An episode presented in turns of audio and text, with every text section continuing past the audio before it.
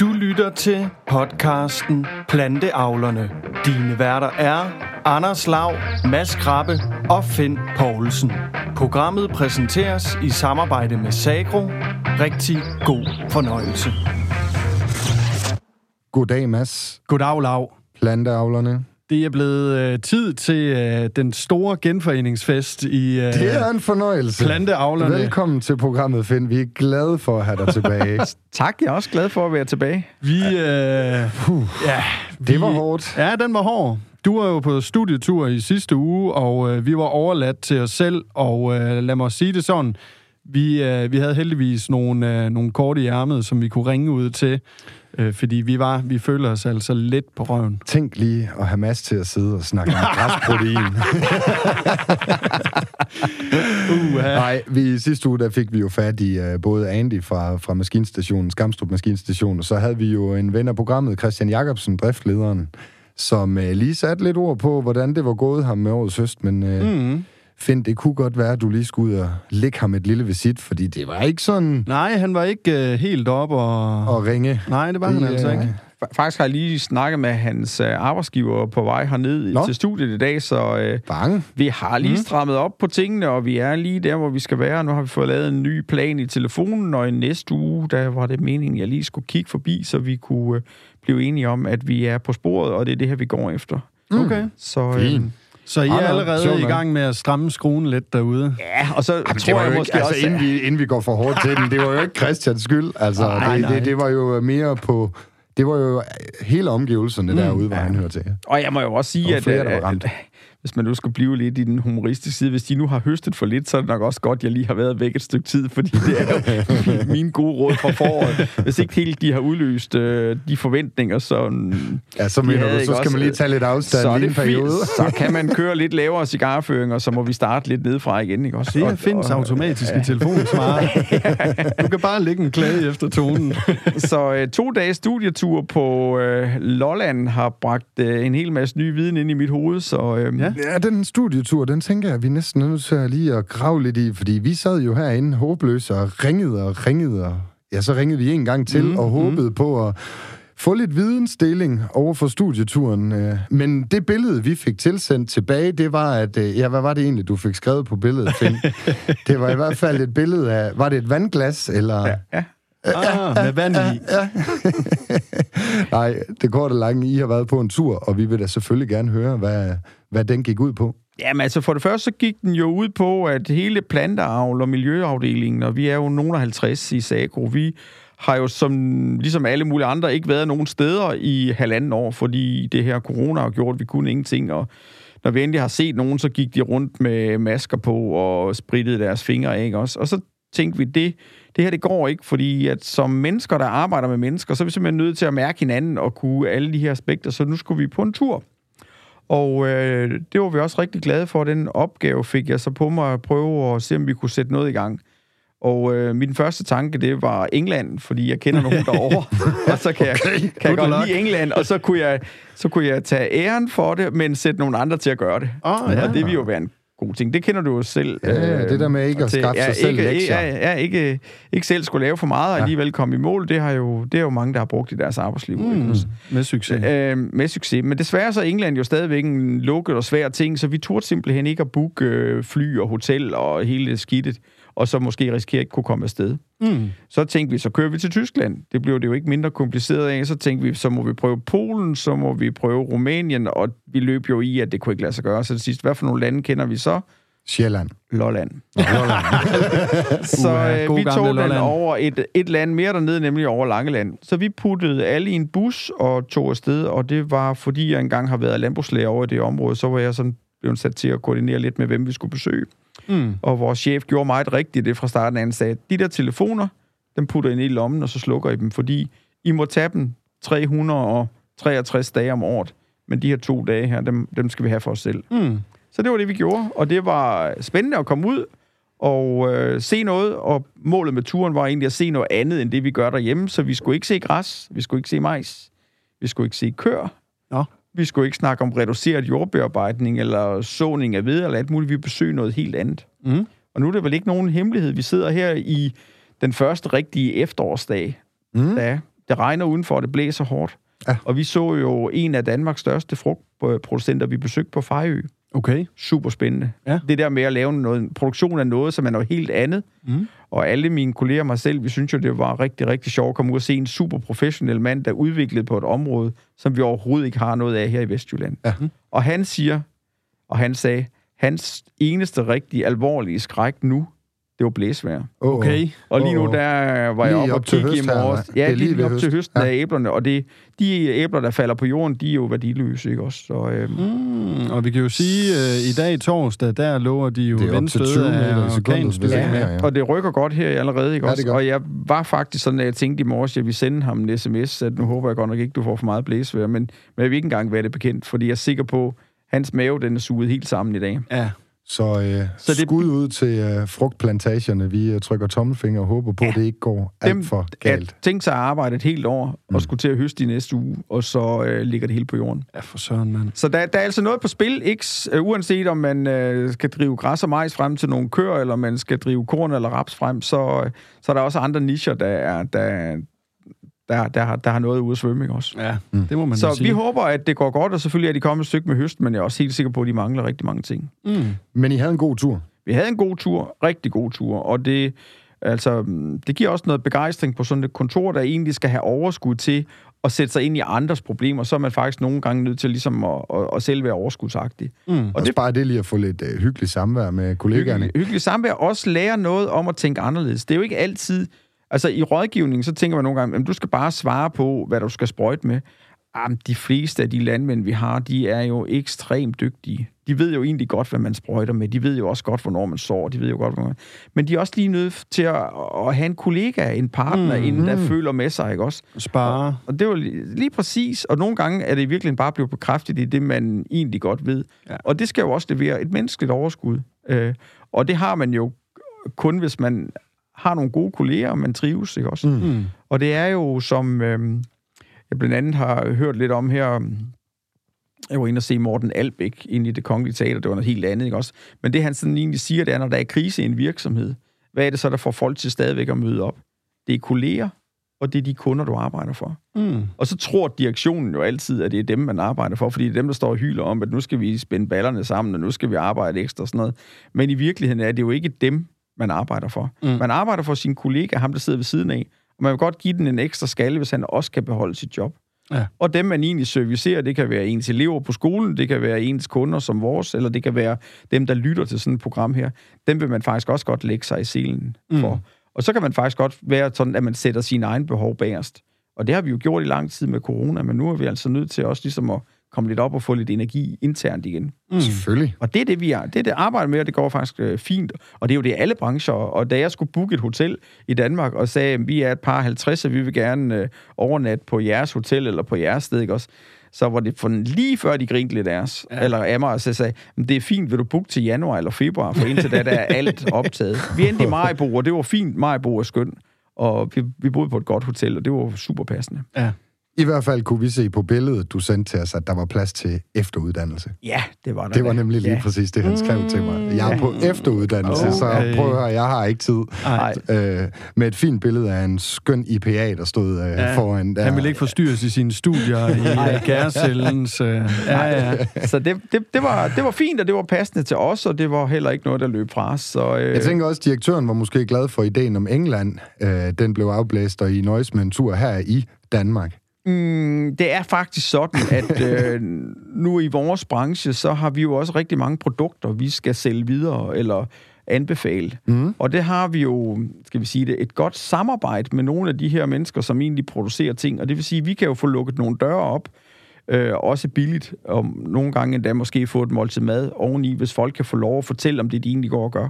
Så det er jo det, vi kan, altså som en almindelig landmand, øh, nok ikke kunne få lov til det. at Vi kan få komme ind og se øh, firmaer, der udvikler på ting, øh, afprøvning af noget, før det kommer ud i markedet. Øh, Fordi de skal ting. bruge jer som ja, ja, fordi hvis, ambassadører. ja, simpelthen. Hvis ikke vi synes, det er nogen god idé, så vil vi jo have kæmpe magt til at kunne snakke det Mm. mm. ud af markedet. Mm. Ja. Ikke også? Det giver mening. Og, og, og det giver mening, og derfor så lever vi jo på en eller anden måde i det her samarbejde med dem, der kommer med nogle produkter, lidt i en hård, fin balance. Mm. Altså, jeg kan måske godt her sådan, nu er vi jo kun også tre og et par mikrofoner, Ja. fortælle lidt om inden finanskrisen. Der har jeg jo været med til, da der blev lanceret et nyt sprøjtemiddel, og sætte mig ind i en chartered flyver i Billund, hvor efter vi fløj til Kastrup og samlede nogle flere op, og så var vi en tur i Frankrig, og hvor vi sad i sådan nogle lædersæder, hvor vi fik champagne og jordbær, og så var vi dernede i to døgn, ikke også? Og så øh, hørte vi om det her sprøjtemiddel, og fagligt alt, hvad de kunne om det der, det fik vi jo selvfølgelig proppet, ikke også? Mm. Og på vej hjem havde vi jo ikke haft så meget tid, så der fik vi så en gave i hånden, okay. Som vi kunne give til vores enten mand eller kone, når vi kom hjem, ikke også? Så de også følte, at det havde været godt for os at, at være på den her tur. Hold og det var op. måske sådan lige ved at stramme den lidt. Til den lidt Men farvede, tiden, tiden betalte, var jo en anden, ja. ikke også? Det var også dengang, man måske godt lige kunne tage en enkelt smøg på kontoret, ikke også? Og man kunne drikke en enkelt øl i arbejdstiden. Og verden er bare blevet en anden, ikke også? Det er rigtigt. Og, og det gør vi jo ikke så meget længere. Vi er blevet meget, meget mere øh, sikre på, at vi har vores på det tørre og det rene, og Ja, ja, vi det er det rigtige signal, og lytte og det, det. Men vi har jo også interessetimer, vi skal fyre af, ikke også? Mm. Og, og, og vi gør det jo også, fordi vi brænder for det. Hvis ikke man brænder for det, er jo ligesom, ja, du arbejder med undervisning, Mads. Altså, hvis Mm. ikke man gider børn, når man ikke gider undervise, ikke også? Jamen, så tager dig hjem. Altså, fordi Så bliver det jo så, en så bliver du løbet over inden, ikke også? Ja. Ja. 100 procent. Og du er også nødt til at brænde for øh, landmandens planteavl og, og have noget begejstring. Og det skal både være noget viden, men du skal også have noget... Øh, Socialt. Ja, Lige præcis, ikke det har vi det alle skal også brug være for. hyggeligt. Det skal Ja. være sjovt at gå på arbejde. Ja, Ja, det sikkert. gælder både i, det gør det, i, gælder alle i erhvervet Ja. eller tæt på, på køerne. Eller... Så det var vi lige ude og klæde på i sidste skyld. uge, og nu øh, hammer vi derud af igen. Jamen, så lad os da komme i gang. Altså, nu, er, jeg kan nu jo- har det handlet om turen, men øh, vi skal jo også have sådan lidt om, altså nu sidder vi så tæt på udgivelsesdato, at vi skal, vi skal lige prøve at snakke om lidt af, hvad rører sig. Altså sådan den mere nyhedsaktuelle del. Og, jamen om ikke andet, du har da været på studietur, der må der være hævet noget nyt, øh, nyt hjem. Ja, men altså nu vendte jeg jo lige frugtavlerne, og det var jo også bare, fordi det var lige sådan en spændende og speciel ting, ikke også? Og, og ham tror jeg, jeg har redegjort for, så den fik jeg i hvert fald med hjem, hvor man bare tænker, hold op. Der er godt nok også andre erhverv, end bare lige dem, der har korn eller majs. Ved vi noget om, hvor mange, der egentlig arbejder med frugtavl i Danmark? Er der nogle tal på altså, det? Eller? Det, det vi ved, det er jo sådan cirka, at hvis du kigger på hollandsk frugt, så er det cirka 50 procent øh, dyrere at producere dansk frugt, dansk frugt end hollandsk frugt. Okay. Fordi de har flere hjælpemidler, de har måske Ja, også et, øh, endnu bedre klima, og de har øh, ting, der kan noget dernede, som gør, at de kan producere rigtig meget. Og hvis du så går til Polen for eksempel, så er det cirka halv pris i, produktionsom, i produktionsomkostninger. Så hvis du vil have dansk frugt, så er du simpelthen bare nødt til at betale noget mere, fordi man kan ikke konkurrere på prisen. Okay. Så kan vi noget på øh, solskinstimer og på måske et andet klima, som giver os mere smag og som gør nogle ting, og vi er måske også mere sikre på, at vi har styr på vores produktionsbetingelser, som måske er lidt mere lidt mindre kemiske end andre steder og sådan noget, og vi er jo stolte af dansk frugt, øhm, og, og, det skal, og det har vi alle mulige gode grunde til, men det er mega presset. Det er mm. mega presset, fordi når man som forbruger skal vælge, og så kigger man over på sådan en pink lady, ikke også, til halv pris, ikke også? Der skinner i lyset, og- med al plastik om og sådan noget, og ved mm. siden af, der står en eller anden papirspose, ikke også, med noget, hvor der står dansk frugt, ikke også? Ja. Så er det bare skide nemt at tage et eller andet konceptæble, Ja. ja. der er produceret et andet sted. Og øhm, ja, det, det er dansk frugt op, op imod, men det vokser. Mm. Og det vokser på den rigtige måde, fordi folk køber det af den rigtige grund, nemlig at det, det, det er et superprodukt. Mm.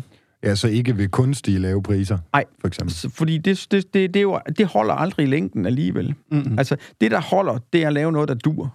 Men hvad med øh, ham, du var over besøg der? Hvordan, var han, øh, hvordan havde han det? Var han glad for at producere frugt i Danmark? Han var super glad. Altså, han er jo en entreprenant type, der er vokset fra ingenting til rigtig meget. Øh, sidder på hele Irmas øh, produktion, eller sa- salg af, af dansk frugt, og har en Fejø frugt, som er blevet et brand, og, og gør det jo super. Og det er jo sådan en, man virkelig kan blive inspireret af. Mm. Og en af grundene til, at vi også besøgte ham, det var, at vi har jo i vores område i Vestjylland haft øh, alle minkfarmene. Ja. Og det har jo også været inkarnerede folk, der brændte for deres produktion. Og den energi har man jo ikke tabt, bare fordi man ikke længere har mink. Mm. Så nu er det jo virkelig en vores opgave i rådgivning at se, om man kunne stikke nogle ting ind til dem, og så sige, "Men hvad kunne jeg så brænde for i stedet for? Ja, ligesom kaste nogle bolde op, Ja, og så, og så øh, få, ja. få bønderne til at gribe nogle af dem. Og frugt er i fremgang. Frugt kunne øh, jo også være en ting. Vi er bare lige op imod et klima, der lige knap er så godt, som mm. hvis du bor kystnært. Men det kunne godt være, hvis man rykkede ud til Hobugt ved Esbjerg, eller et eller andet andet sted. Det kunne man jo arbejde med. Men det tager vel lang tid at anlægge sådan noget. Det er vel nogle træer, der skal vokse op og så Ja, videre. der, der går typisk en fem år, inden du har fuld produktion, og det er jo øh, bare det at komme i gang, altså, øh, det, det, det, er rigtig, rigtig dyrt, ikke også? okay. Men, men, men øh, landmænd, de er altså bare ikke sky for at, at, at investere. Nej. Kan de skaffe pengene, og de tror på det, ikke også? Så hvor mange nuller der er bagved, det kan ikke kyse dem, det kan det far ikke. Altså, og det ved vi jo fra al, al produktion, der har en vis størrelse, ikke også? Mm. Men det er vel også derfor, vi er så langt frem i Danmark, som vi er med mange ting, at, at man Ja, tør og- det. og vi kan skaffe pengene. Altså andre lande er jo sådan, at hvis din familieformue ikke er på plads, så kan du have alle de gode idéer, du vil. Du kan bare ikke få lov til at gøre noget, ikke også? Men, mm. men jeg ser i hvert fald at frugt og grønt, og jeg tænker Jylland, så er der jo Monson, med, der laver salater og de ting, de producerer. Det er jo hatten af for det, ikke også? Men det er vel også den eneste, der virkelig har volumen herover sådan for alvor, og som har forbidt sig fast. Og så kan man tænke, han har sat sig lige midt i Jylland, hvor det er allermest koldt og alt muligt, med en produktion, der er sårbar også over for frost. Mm. Men han lykkes jo rent faktisk. Mm. Der vil jeg lige komme med en bemærkning. Jeg er i dialog med Axel Monsen, og øh, der er noget, der tyder på, at vi inden for nær fremtid øh, kan være heldige at få en eller anden repræsentant i studiet. Spændende. Det Så, her øh, burde jo presse ham lidt. Det var Ja, derfor, jeg lige nævnte det. Det var derfor. Og, og, det, og det ville da være ekstremt spændende at snakke med en af dem, der har gjort det måske mod strømmen. Og jeg tror faktisk, hvis jeg skal være helt ærlig, at det er vejen frem for dansk landbrug. Det er også at tænke den vej. Mm. Der var en gang, jeg troede, jeg skulle levere rådgivning til danske boldvareproducenter, der skulle lave billig korn og billig grisekød og billig mælk. Og selvom jeg er passeret 50, så er jeg nu bange for, at jeg ikke kan få min pension alene ved at hænge i den opgave. Mm-mm. Jeg tror altså, der skal mere til. Mm. Eller noget andet til. Og det kan godt være, at mindre er bedre end større. Mm. Ikke også? Men der er masser af muligheder, og kan du gange prisen med dobbelt op på dit produkt, så kan du også lige pludselig leve af noget mindre. Og Altså- måske også mindre kapitaltungt. Jeg tænker også i forhold til de her verdensmål, som i hvert fald, det ved jeg jo fra min arbejdsplads, at vi, vi skal jo opfylde, eller i hvert fald efterstræbe at opfylde FN's verdensmål. Og der er det der med at købe lokalt, øh, ikke importere for eksempel frugt, have de her sæsoner og sige, jamen vi spiser æbler, når der er æbler, og vi spiser tomater, når der er tomater. Øh, det bliver jo også mere og mere, øh, hvad kan man sige, implementeret i, i vores samfund i Danmark, at, at vi simpelthen regulerer, øh, hvad de store institutioner, de køber. Det får mig simpelthen til at stille et spørgsmål, der brænder inde i mig. Hvor, mange tomater har du spist i år? Åh, oh, oh, Lokalproducerede, snakke om lokalproducerede, lokalproducerede tomater. Satan, Finn. Jamen, øh, jeg fik faktisk lige øh, her den anden dag, der var jeg lige ude og samle lidt op fra jorden, der, fordi selvom det blæser meget i dag, så har det altså blæst andre gange øh, i den her sommer, og det har altså lagt mine tomatplanter ned, men jeg vil sige, dem der er, de bliver spist.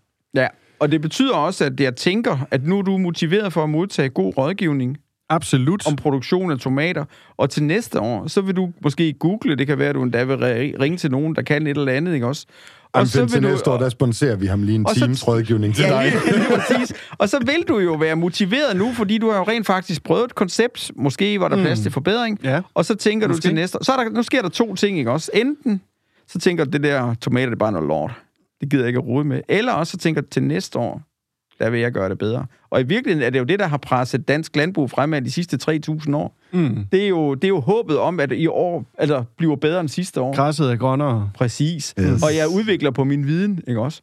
Altså, det bliver ikke uh, agurker næste år, så meget kan jeg sige. De er simpelthen... Uh, de, Det, gik- det er gået galt, eller hvad? Ah, men det gik fuldstændig galt. De var jo al- lige pludselig, så hang der jo 8-10 agurker på hver plante, og det... Jamen altså... Det er så død den Finn, der. han, han var jo også ude i eksperimenter med snore og... Ja, men det er... Jeg tror ikke, vi skal snakke Han har så meget- meget, er- mere om min ja. avl derhjemme. Altså, som du siger, Finn, der er plads til forbedring. Ja. Og Mads, det er rigtigt. Vi skal ikke snakke mere om din avl derhjemme, fordi vi er over halvvejs med dagens episode, mm. og øh, som vi aftalte inden, det her det er bare en lille, hyggelig episode. Vi øh, nyhedsopdater, giver lige lidt information i forhold til, hvad der rører sig. Mm. Øh, den del, den har vi ikke helt klaret endnu. Så det tænker jeg, at vi skal slå den over i. Ja, skal tilbage på det. Og Finn, det er jo alt andet lige altid dig, der kommer med den her nyhedsupdate. Og øh, først og fremmest, jamen hvad rører sig Jamen, ude altså- i marken? Vi skal starte ved køerne så. Okay. Fordi vi har egentlig høstet fornuftige græsudbytter i år, har vi ikke det? Jo. Jo, det går Det, øh, jeg det, også, det Første sagde Andy, slet, som, Andy øh, i sidste uge sagde også, det var gået godt. For nu, altså første slet kom lidt sent, ikke også? Der var egentlig måske masser af græs, og kvaliteten var lige knap den, vi kunne ønske os. Det var nok sådan, det kom i gang, ikke Ja. også? Men vi havde dog fået noget volumen hjem. Og Apropos det, der sagde Andy, at det var første gang nogensinde, de havde prøvet at tage første slet, inden de var færdige med at så. Det lyder også lidt vildt. Ja, så det var et mærkeligt forår, vi havde, ikke også? Så vi kom i gang, hvor vi var, altså, vi var kommet lidt ud på det tynde is. Vi vidste ikke helt, øh, hvad gør vi lige nu, mm. og hvor ender det her. Men det er faktisk gået bedre, end vi, vi frygtede, ikke også? Så har vi fået noget fornuftigt græs indover. Så græs, græsset er der. Ja. Også, det har Ja. vi. Der kommer også lidt mere nu her inden for de næste par uger, ikke også? Og, og de fleste vil kunne tage det, der er, eller mm. nu handler det virkelig måske om at bare få gjort den græsmark klar til næste år, sådan, så man får taget et fornuftigt sidste slet, så den kan vokse til, så den står klar til næste år. Klar til overvintring. Ja, så, så det, det får vi på plads nu, og alt ser egentlig rigtig fornuftigt ud, hvad græsset angår. Så var der majs, det var jo historisk. Det blev jo sået ekstremt sent, og det var så koldt, og vi tryk, troede, at det her det kan gå pommeren til. Ja. Og hele tiden så sagde vi, at vi kan kun redde sig én ting, det er heldet, og heldet det er lige med solskinstimer og varme. Og det fik vi jo faktisk. Mhm. Så det, der så skidt ud, ser måske bare middelt ud nu. Øh, Jeg har faktisk haft et par landmænd, øh, jeg har været i kontakt med i løbet af, af den her uge her, som, øh, som er noget mere optimistiske på majsituationen end først antaget. De ser fine kolber ude i, eller ude i marken, og de ser øh, især øh, højden på mange af majsen har fået god tilbagemelding på. Er det ja. noget, du kan bekræfte eller afkræfte? Altså, majs er ikke min spidskompetence, men jeg kan bare se, at det ser fornuftigt ud, og i forhold til, hvordan det kunne have set ud, så ser det helt fantastisk ud, fordi der var på et tidspunkt, der så det altså ringe ud. Det gjorde det nok. Mm. Har I hørt noget inde ved Sagro? Er der kommet lidt meldinger ind? Ja, der, der bliver jo høstet i de her dage, ikke mm. også? Og, og det ser ud til, at mængderne måske er cirka der, hvor man troede, måske lidt i underkanten. Og nu vender vi jo rigtig, rigtig spændt på, hvad er kvaliteten så? Ja. Mm. Og der er jo lavet nogle øh, forundersøgelser og sådan noget. Det ser, det, ser, det ser ikke dårligt. Altså, det ser ikke... Det ser ikke panikagtigt ud. Det er altså. overhovedet ikke. Der er ingen Nej. panik. Panikken har lagt sig, ikke også? Ja, det har den. Øh, og det kan man også se på den måde, at øh, vi troede jo, at, at dem, der havde overskudsmajs, øh, at det vil der blive rift om. Altså folk vi købe op. Mm. Øh, måske nærmest en dag blinde for at være sikker på, at han har foder med. Men øh, der er ikke noget afsætning på overskudsmajs. Mm. Altså det, det går meget stille med det. Og det er jo et tegn på, at alle egentlig tænker, den, det, det, skal, skal nok, nok det gå. skal nok gå. Ikke også? Mm. Og høsten går i gang nu, og, eller er lige begyndt, ikke også? Og, og nu tager den fart her om 10 dage, så vil det for alvor øh, øh, brølle derude af. Kunne vi lige få noget godt vejr sammen med det, så, mm. Mm. så skal det nok gå. Er det ikke lige den her fartruende storm, der er på vej ind over os, der, er- der er oplagt til en majsnitning? Er det? Uh, det? altså, vi har faktisk før haft lejesæde i majs, øh, altså hvor tingene er bøjet over til siden, og i det øjeblik, planten knækker, så stopper væksten jo også, og man skulle jo egentlig lige bruge lidt mere vækst her de sidste 10 dage, eller hvor mange der nu er tilbage, inden den skal høstes. Ja, Så det vil selvfølgelig være, det vil være ærgerligt. Altså, Ja. det, det vil Er det en men- udfordring, det her med, med vejret? det, det er det, men Ja. ja. fordelen er så, at jorden er ikke gennemblød, altså er ikke super våd samtidig med. Mm. Mm. Og det gør, at de vælter ikke ned ved jorden, det tror jeg ikke. Hvis de Det gør noget, så så, blødt, at knækker de, de- og ja. ja. dem, der ikke har taget hul på deres marker eller noget endnu, jeg, Hvorfor er det ikke vådt nede ved jorden? Det regner jo helt vildt. Mm, Ja, men vi har egentlig øh, ikke haft noget, vi har ikke noget super stort øh, overskud af vand nu. Okay. Altså, vi synes godt nok, det har regnet, men det har jo ikke i forhold til andre måneder regnet sindssygt meget.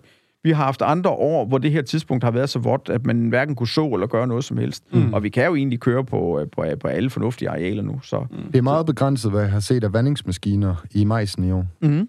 Det nåede jo, dengang det skulle sådan til at komme i gang, så kom der jo faktisk lidt regn, og så ja. er det egentlig gået sådan også derudad. Så, så den opgave kom man jo egentlig også billigt til omkring vandingen i majsen. Mm. Så jeg tror på majsen, og det kan da godt være, at der er nogen, der skal høste noget kolbemajs, øh, som er noget af det sidste, man skal bjerge, ikke også? Øh, og det måske rykker helt ind i november, og så bliver man jo igen afhængig af vejret. Men, mm. men lige nu ser det ikke være uden et gennemsnitsår. Altså, der, der, der er ikke, øh, har man is i maven, så behøver man ikke have ondt i maven. Altså, Okay. Så det, ser, det er fornuftigt.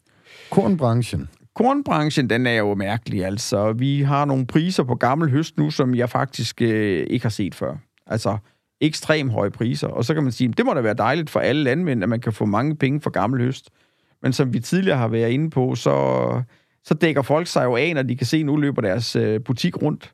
Og det betyder bare, at der er ikke ret mange, der egentlig står med store mængder af afgrøder fra gammel høst, der ikke er solgt endnu. Fordi mm. priserne har jo været opadgående, og efterhånden, som man synes, man havde en feeling good i sin mave, så solgte man jo. Og det betød bare, at man fik jo ikke den sidste top med sig. Mm-hmm. Og det er jo den, der måske er nu. Og 190 kroner for Maltbyg, hvor det i nogle år øh, kun har kunne slæve sig over 100 kroner. Mm. Altså, det er jo øh, det, det er specielt.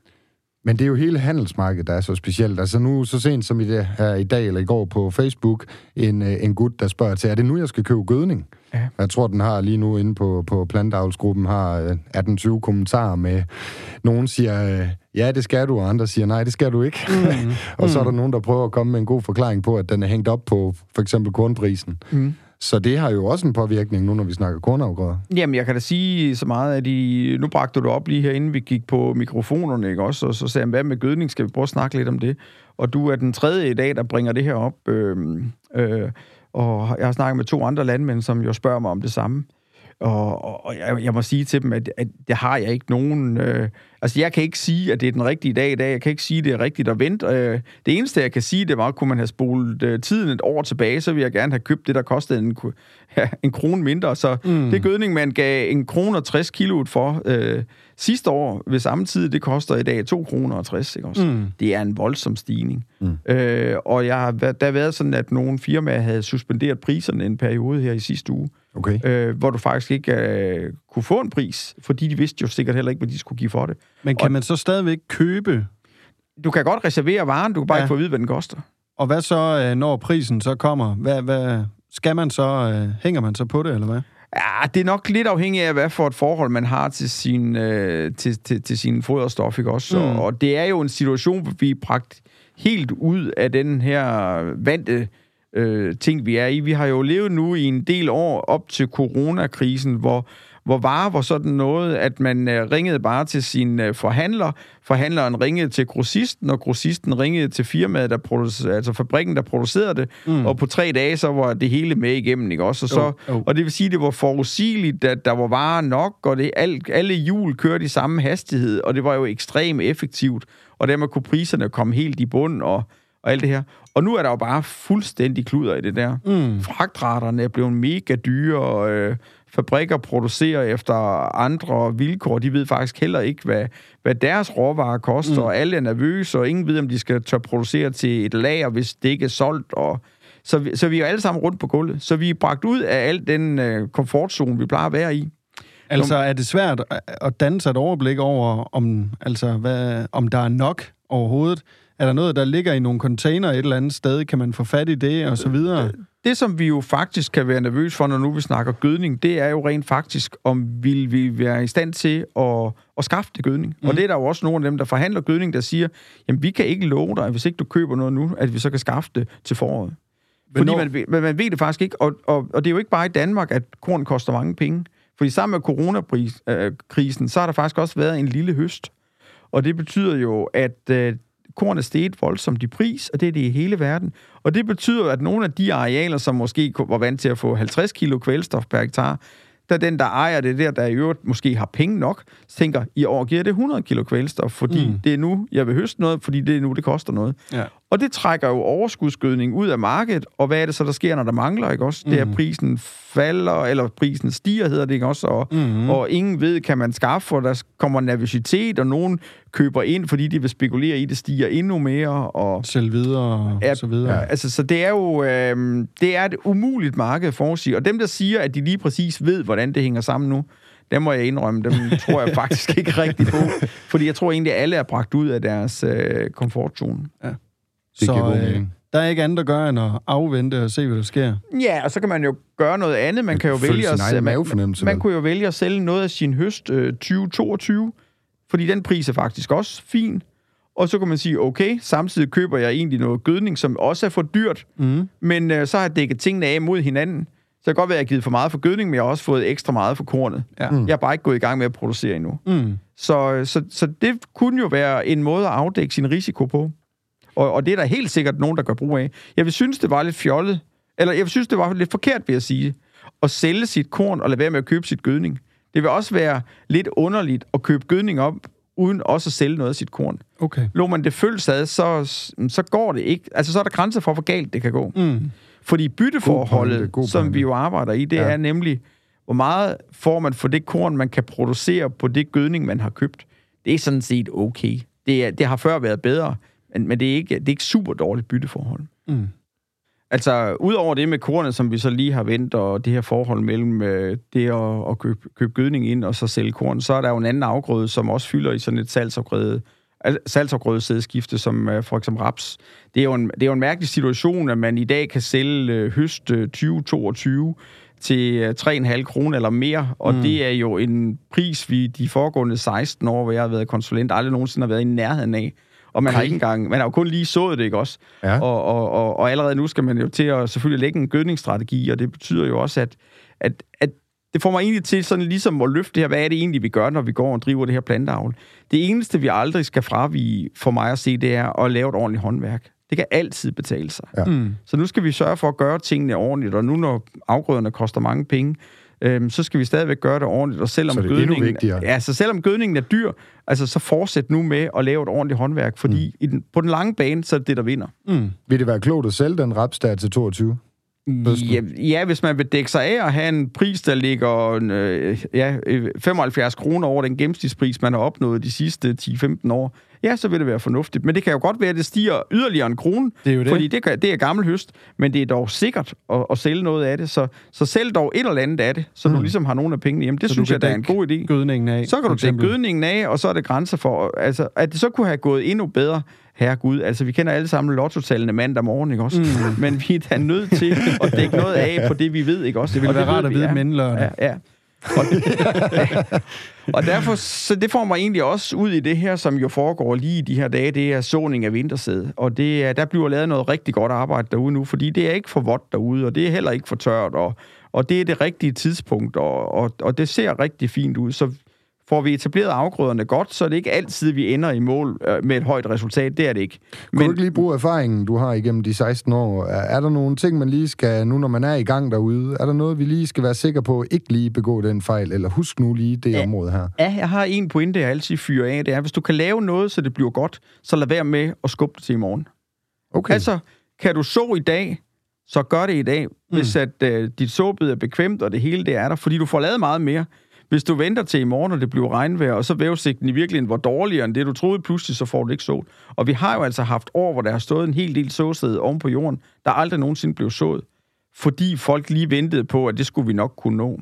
Og det samme gælder jo egentlig også høst af de sidste afgrøder, nu vi har været lidt inde på majsen, ikke også? Altså, snit nu det majs, når du er sikker på at få det sikkert hjem. Det kan godt være, at du ikke fik de sidste 2% med, men Altså, det er bedre, og det er bedre at tabe 2%, end at det hele står derude. Mm. Så, så, så, så lav et ordentligt håndværk, og det, og det bliver der også gjort derude. Det, det, altså, markbrud har nok aldrig været drevet så pænt i Danmark, som det er nu. Altså, alle, og med pænt, der mener du professionelt? Professionelt. Altså, der bliver truffet rigtig mange gode beslutninger, uanset om man er pløjefri eller pløjer, eller kører med meget husdyrgødning, eller køber handelsgødning ind, eller hvad ved jeg. Der bliver lavet rigtig meget godt arbejde derude. Mm. Så jeg synes, vi er, vi, vi er dygtige, og, og, og det gør vi også umage på. Der var lige en god ros ud til planteavlerne. Det var der i hvert fald. Og det var også det sidste for i dag, mm. tænker jeg. Har du øh, noget at tilføje, Mads? Nej, ikke andet end, at jeg så jo nogen, der kørte og pløjede, da jeg var på vej herop til studiet i dag, og det var jo efter alt det reducerede jordbearbejdning, jeg har hørt om herinde, så ja, troede ja. jeg lige pludselig, at jeg befandt mig i fortiden. Men, øh, men det var fedt at se, at øh, det var vist sådan en otte ude der. Det, det kørte bare derud af. Jeg har været en ordentlig bandit. Der var nogen, der var i gang med et eller andet. Ja, pløjning kan sagtens være det rigtige valg på, på marken, og det kunne også være, at pløjefri kunne have gjort det, men øh, ploven er ikke væk. Nej, det var den jo ikke. Nej, den var der i hvert fald. Jeg vil i hvert fald sige tak, fordi I sidder her, og øh, til lytterne som altid, tusind tak, fordi I lytter med.